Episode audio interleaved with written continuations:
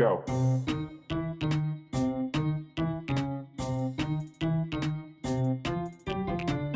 Bentornati a tutti i nostri pochi ascoltatori del Cactus. Siamo in una nuova puntata, questa volta tutta al femminile.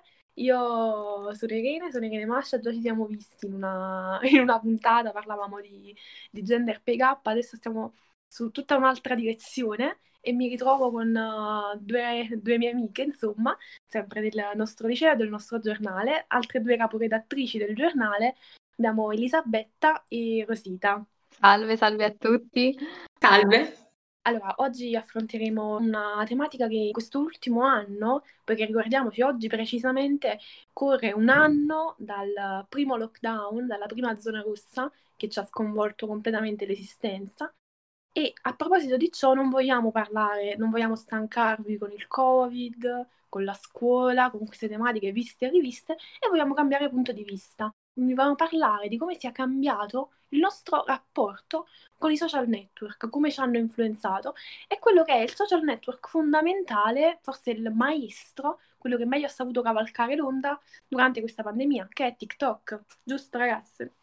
Sì, sì, infatti proprio come hai detto tu, ormai decorre un anno dal primo lockdown e comunque è interessante che mhmm, molte persone hanno avuto un rapporto ambivalente con i social. Sicuramente c'è chi si è rifugiato totalmente, perdendo anche un po' il contatto con la realtà, c'è chi ne è diventato dipendente. Io conosco anche persone che addirittura per un periodo hanno totalmente disinstallato delle applicazioni perché non volevano più essere così travolti da quelle notizie, eccetera. Insomma, io faccio parte di queste persone.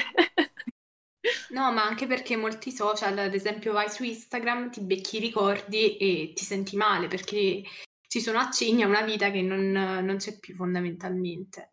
Però poi ci sta TikTok che è tutto un altro mondo, c'è chi ha scoperto la passione per la cucina, per la danza. Io lo installai, che era ancora il 2019, e comunque non c'era ancora tutta questa gente. Poi dopo la pandemia veramente un boom, tutti a ballare, tutti a cucinare, t- tutti TikToker. No, allora io sono una di quelle persone a cui TikTok ha sempre dato molto fastidio. Uh, più che altro ho notato di essere diventata Instagram dipendente praticamente, però comunque questa è una cosa che mi ha, che mi ha nuociuto molto. In realtà il web in generale, perché poi per un periodo, in particolar modo gli inizi di questo lockdown, andavo sempre costantemente a navigare sul web, a cercare aggiornamenti continui su questa pandemia, sul vaccino, sul Covid. Era proprio un circolo vizioso. È vero, è vero, forse proprio in questo senso il social network ha rappresentato anche una, una valvola di sfogo, per questo si è preferito poi un social come TikTok.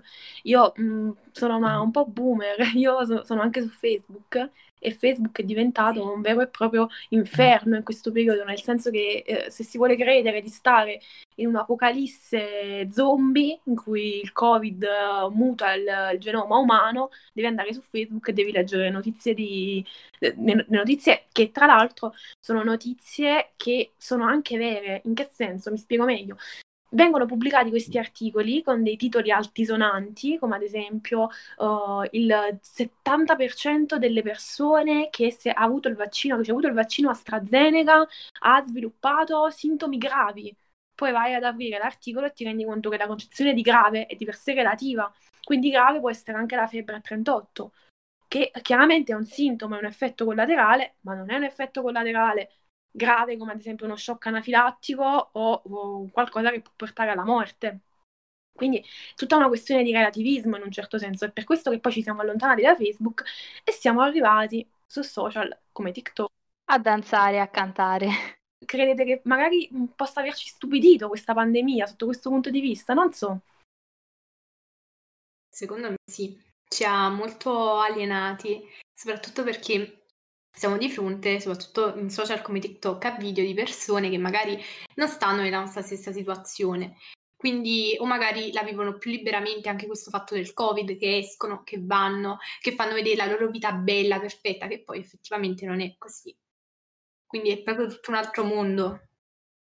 Sono d'accordo con te, proprio alienazione, perché mh, mhmm, comunque le persone già sui social normalmente tendono a mostrare una vita che poi non corrisponde alla realtà, perché magari hanno fatti loro, cavoli loro a cui pensare. Uh, se poi pensi che in tempi di pandemia magari questo aspetto si è amplificato maggiormente, quindi il social teso come rifugio magari ha rappresentato ancora di più questo universo parallelo in cui far finta che tutto va bene, che ci si diverte, e poi magari una persona che soffre e guarda la ragazza che balla, che canta, dice ma allora sono solo io che sto vivendo questo, ma lo so, è strano. E um, tra l'altro questo è ambivalente in un certo senso. Io mh, mm, personalmente ho condotto una sorta di studio su TikTok mh, mm, come social. Io sono stata sei mesi, poi l'ho disinstallato. Come diceva Elisabetta, molti hanno cancellato i social poiché per l'appunto non volevano essere travolti da questo tsunami di notizie.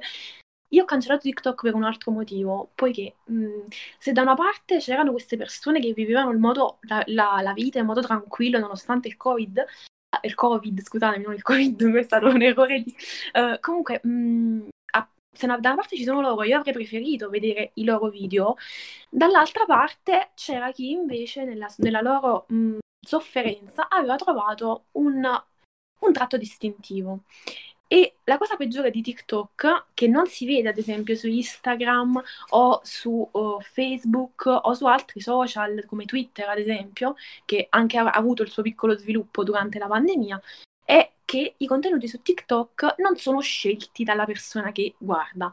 Cioè, sulla For You page, cioè la pagina dei per te in pratica, ci sono questi video che compaiono e che tu in un modo o nell'altro sei costretto anche ad intravedere, nonostante non, magari non ti interessino, che dovrebbero rispecchiare quelli che sono i tuoi interessi, ma con un algoritmo spaventoso, cioè un algoritmo che analizza non solo i tuoi mi piace, ma anche uh, le, il tipo di suono che tu ascolti, la, cioè la musica che ascolti sempre su TikTok, o anche uh, utili- sfrutta insomma quelli che sono gli altri social network. Dunque è un algoritmo che di per sé è molto molto specifico e spesso ritrovarsi i video di queste persone che avevano fatto della propria sofferenza un target portava a credere che per l'appunto ci fosse necessità di uh, soffrire ancora di più in una sorta di catena infinita per raggiungere quella che era questa community molto tossica all'interno del social network di TikTok, che era una community fatta di dolore e sofferenza in un certo senso. Community che aveva molta approvazione e per questo molte persone si sono convinte, oddio, magari se mostro questa sorta di sofferenza, questa sorta di trauma, magari pure amplificandolo, non lo so, magari divento virale e ho anche più attenzioni perché diciamoci la verità, questo fatto di stare chiusi in casa, di stare chiusi in noi stessi ci ha portato molto a cercare attenzioni, chi in un modo, chi in un altro. Però non è una cosa molto sana perché noi abbiamo anche un pubblico giovane su TikTok, ragazzine di 12-13 anni che sono facilmente impressionabili e si ritrovano questi video, queste cose che vogliono anche emulare in un certo senso e quindi si crea poi tutto un effetto a catena. Sì, sì, sono d'accordo. Io, ma a proposito di bambine e bambini, proprio di quella fascia di età, io penso che per loro questa applicazione sia stata deleteria, più che a noi, perché sì, tutti hanno subito l'effetto TikTok, tutti, anche adulti, ma mh, comunque un bambino indifeso davanti a questi contenuti, quindi non sai mai come può prenderli. Quindi sia di spettacolarizzazione del dolore, ma anche lo stesso emulare questi trend, no? Di cui spesso non si capisce neanche il significato. Non avevo mai fatto particolare attenzione a ciò, però forse nella pandemia si è amplificato ancora di più questo, questo fenomeno del trend anche se c'è il controllo magari di un genitore, quindi magari tu metti non interesse a determinate categorie di video, niente ti può mai assicurare che un bambino non si trovi davanti a una challenge un po' più particolare, un po' più pericolosa che poi non è manco tanto un discorso, ok, perché ci sono questi contenuti qua, ma io ho visto tipo recentemente anche bambini che volevano fare un trend semplice, oddio, guardate, se mi trema la mano vuol dire che uh, non so disegnare, Stava, però eh, un sacco di commenti cattivi proprio. Già è pesante per una persona della nostra età ricevere comunque commenti cattivi dalle persone perché comunque è, è, brutto. Immaginate per una persona, un bambino di 11-12 anni che tiene questi commenti. Sì, vabbè, per me la cosa più grave, semmai, è che a 11-12 anni un bambino sia libero di gestire i suoi social, perché per esempio, che io mi ricordi a 12 anni a stento avevo WhatsApp. E sinceramente la, la cosa mi ha preservato abbastanza, perché poi comunque penso che i social, anche quelli più ingenui, come può essere visto TikTok da fuori come un semplice social in cui si balla, si canta, ma in realtà quello è un vero e proprio mondo. Dietro ci sono comunque delle persone, dietro magari questi balletti che sembrano così innocui. Non sai cosa si cela veramente. Allora, mh, Betta, io non sono completamente d'accordo con te sulla cosa del fatto che i bambini a 12 anni non debbano avere social. Anche io non avevo nemmeno WhatsApp, però c'è da considerare anche una cosa. WhatsApp ancora non esisteva quando noi avevamo 12 anni. No, esisteva, esisteva. Era un po' all'inizio. Irene, ti senti un po' troppo boomer comunque. Raga, io mi ricordo che tipo è nato quando avevamo una decina d'anni, più o meno, e poi si è sviluppato quando più o meno abbiamo cominciato ad andare al liceo. Quindi Insomma, diciamo che a 12 anni WhatsApp era ancora in sviluppo, all'inizio era anche a pagamento. Sì, ma WhatsApp io non lo considererei un social sì, Anche perché, mh, però c'è da dire tra l'altro che WhatsApp eh, in altri paesi è considerato un social ed è tra l'altro considerato eh, alla pari di, di, Facebook. Cioè loro si messa, ad esempio, mh, abbiamo avuto un'esperienza con una ragazza americana e questa ragazza americana non aveva WhatsApp. Quindi WhatsApp è considerato proprio alla, stre- alla pari di qualsiasi altro social in tutto il resto del mondo. Da noi invece è diventata un'applicazione di messaggistica comune. Anche la questione degli stati. Cioè, sono cose che lo fanno avvicinare quanto più possibile eh, i stati di WhatsApp ad un social network ordinario. Sì, sì. Ma in generale, ritornando al discorso dei bambini di 12 anni con TikTok, io credo che il mondo si stia evolvendo e, e con il mondo si evolvono anche le persone. E quindi ci sta che un bambino di 12 anni dica io voglio avere il cellulare e nel momento in cui ha il cellulare ci sono mh, mm, ultimamente i nuovi cellulari, i nuovi modelli hanno già installate WhatsApp, Instagram, Facebook, no Facebook talvolta insomma, Twitter e TikTok, che sono insomma le, le applicazioni social media massimi del tempo. E, e, quindi per questo motivo il bambino si ritrova già in un mondo preinstallato. Ma a prescindere un po' di curiosità c'è, poiché adesso tutti i bambini hanno TikTok, hanno Instagram e devo dire la verità, non sempre si incorre in incidenti come ad esempio mi viene in mente per, il discorso che avete fatto l'incidente di quella bambina siciliana che è morta per la cosiddetta blackout challenge. E insomma non sempre sfortu- questi incidenti sfortunati incidenti, chiamiamoli incidenti, poi si potrebbe fare un discorso molto ampio su tutto quello che c'è dietro, sul fatto che questa Blackout Challenge una challenge che su TikTok non si è mai vista, almeno non in questo periodo, era una challenge molto, molto, molto precedente, come ad esempio la, la Blue Whale Challenge, che uh, ricordo un 5 anni fa ci coinvolse io ricordo avevo 14 anni in quel periodo, quindi mh, mm, ricordo molto bene questa questione della Blue Whale, che sono casi isolati, anche se non dovrebbero proprio esistere, ma noi non sappiamo se magari dietro a quel caso di Blue Whale non ci fosse un ragazzino che magari si sarebbe ammazzato lo stesso. Sicuramente il social network porta ad ampliare, ad amplificare, perché come diceva Rosita, questa glorificazione del dolore porta a pensare che bisogna soffrire sempre di più pur di far parte di una community. E questo lo si vedeva su Tumblr allora, lo si vede su TikTok adesso. Ma sicuramente dietro c'è già un disagio. Quindi più che togliere il social network ai bambini di 12 anni, io risponderei con l'educazione. Con l'educazione a partire dalle scuole e dalle famiglie. Irene, però è difficile perché penso che mh, a un'età diciamo che può essere 11, 12 anni, 10 anni, perché ormai sempre, bambini sempre più piccoli hanno anche 8 anni, cioè 12 anni esagerando. Cioè, io non so fino a che punto puoi educarlo, perché mh, mm, non si hanno proprio gli strumenti, la maturità, quel filtro di, di, di capire uh, cosa è giusto, cosa è sbagliato, cosa è pericoloso, cosa è innocuo.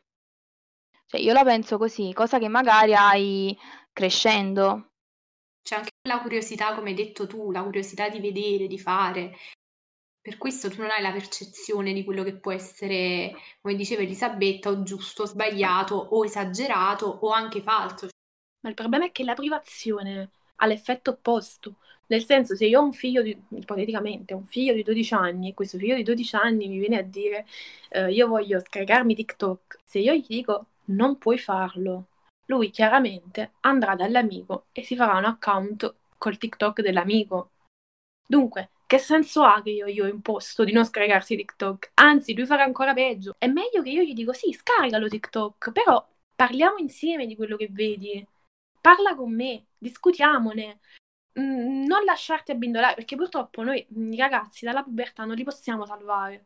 Ragazze, ma a proposito di, di trend e di challenge, mm, ultimamente avete visto qualche trend di TikTok un po' più tossico, diciamo, oltre ai soliti balletti scemi?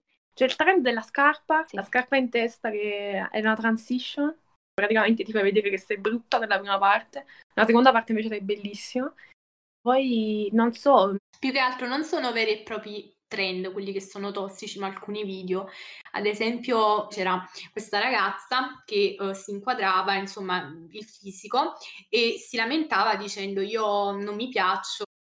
E ok, ci sta magari esprimere una propria opinione su se stessi sui social, però c'è anche una cioè questa ragazza aveva un fisico um, secondo ovviamente gli stereotipi della società un fisico stereotipato che era perfetto insomma e molte persone infatti nei commenti si sono anche um, sentite offese, si sono sentite anche accusate perché dicevano guarda ti lamenti tu e il discorso qual è? È che non è che se tu rispetti gli standard della società non puoi lamentarti, però allo stesso tempo non uh, postare un video apertamente provocatorio e fai sentire anche male altre persone che per queste cose, per vari disturbi alimentari ci soffrono veramente perché mostrai proprio quella sì. parte del tuo fisico che sai che rispetta quegli standard, quelle cose che altre persone vogliono avere, vogliono raggiungere, magari mhmm, per avere anche quell'attenzione in più. Non, non penso sia il caso, perché parlando proprio in quest'ambito, almeno personalmente, TikTok ha rappresentato qualcosa di molto tossico anche per me, perché vedendo comunque persone che si mostravano in, in certi modi, in certe cose, la mia autostima da, da così, cioè non è mai stata così, però da così a così. No, però è vero, ti capisco, perché soprattutto mh, i disturbi alimentari, ma non solo su TikTok, sui social in generale, dalla buonanima di Tumblr fino ad arrivare a TikTok, sono tra i più spettacolarizzati magari anche se non in modo totalmente aperto, in maniera che magari tu puoi bannare quel video, puoi segnalarlo.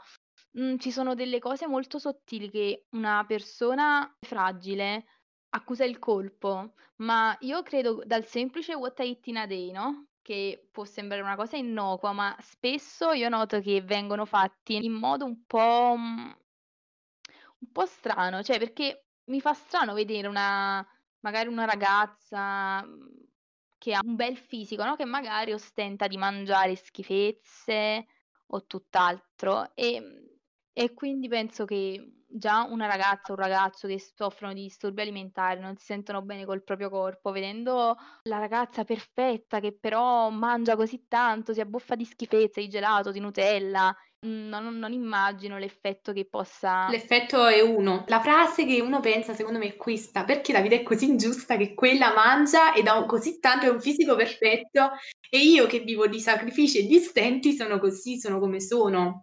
Una cosa importante da sottolineare su questo, e vidi proprio un video a riguardo, diceva non tutto quello che fanno vedere nel What I Eat in a Day è veramente mangiato dalla persona che lo fa vedere. Certo, ma io ne sono convinta. Molti fanno vedere proprio che avvicinano, ad esempio, la barretta di cioccolata alle, alle labbra, ma non dando il morso. Que- questo si nota, non dando il morso, quindi significa che tu non l'hai veramente mangiata. Io come faccio a sapere che tu l'hai mangiata o meno? Ma qui c'è un problema di società, però.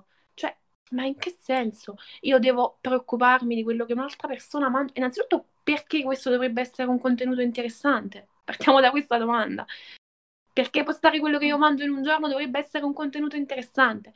Seconda domanda, perché io che guardo il cosa mangio in un giorno lo trovo interessante al punto che uh, mi condiziona il modo di pensare. Dico, quanto è giusta Irene, è come dire perché ti piace guardare i mukbang? Non c'è un perché, è, è, una tipologia di video di cui la gente è quasi ossessionata, cioè magari mh, mm, è, ri- è rilassante, è semplicemente rilassante o curiosa perché magari vedono che quella persona che mostra cosa mangia magari rappresenta il prototipo di fisico a cui vorrebbero ambire e quindi sono interessati a vedere l'alimentazione di quella persona. Ma in generale penso che, mm, beh, questo poi è un capitolo a parte, ma l'alimentazione in tempi di pandemia, in generale il rapporto con, con se stessi, con il cibo, sia diventato molto più pesante perché comunque essendo costretti a stare a casa senza muoversi, senza fare sport. ehm, da soli, sempre con noi stessi. Comunque penso che, mhmm, molte persone siano state male anche con se stesse, col proprio corpo, magari vedendosi più ingrassate di un paio di chili. A proposito di di questa questione di disturbi alimentari, nel nostro paese, a Somma Vesuviana, ma sappiamo che è un appello che è stato condiviso un po' in generale in tutta Italia, sono aumentati durante il primo lockdown i casi di disturbi del comportamento alimentare, i DCA. Tant'è che c'è stata proprio un'emergenza di cui chiaramente nessuno ha sentito parlare perché è ovvio in questo periodo di per sé già la salute mentale è molto stigmatizzata e, ed è assurdo che noi dobbiamo imparare qualcosa dai social. E io per, per questo parlavo di educazione, parlavo del fatto che dovremmo iniziare a parlare della salute mentale come se fosse salute fisica. Cioè, quindi per dire oggi sto male, non ho voglia di uscire perché mi sento giù di morale, che già di per sé è un, un episodio di salute mentale paragonabile per dire ad un raffreddore, dovrebbe essere trattato per l'appunto con la stessa serietà del raffreddore. Cioè, quindi stai a casa, non ti preoccupare, oh, domani starai meglio. Quindi, per dire, ma lasciamo perdere questa breve digressione, insomma, è stato lanciato questo allarme. Questo proprio perché il, cibo è stato un modo di sfogarsi. Ricordiamo tra l'altro che a livello di disturbi del comportamento alimentare non abbiamo solo anoressia e bulimia, abbiamo anche uh, il binge eating, cioè il disturbo da buffate.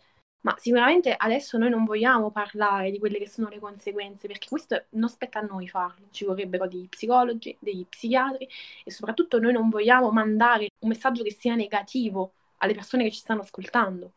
Anzi, vogliamo far capire che spesso quello che noi vediamo sui social e che promuove anche inconsapevolmente questo tipo di comportamento non deve essere un'influenza, anche su Instagram. Instagram ha molta tossicità sotto questo punto di vista, esistono molti filtri che ti assottigliano il viso.